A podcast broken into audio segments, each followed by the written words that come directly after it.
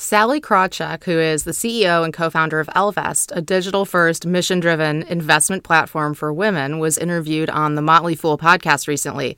Here's the quote I pulled out from her that I really thought was powerful.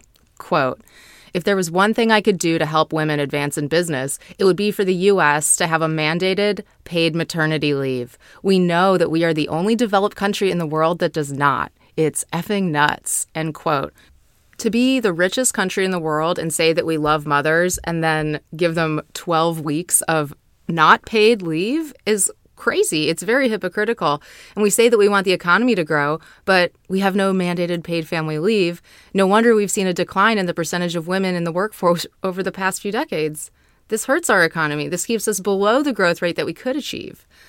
And it's because of this view that it's like an unbearable expense that will have women out of the office for X number of weeks when they have babies. But the research from KPMG shows that a family leave policy, really a maternity leave policy in particular, pays for itself within a year.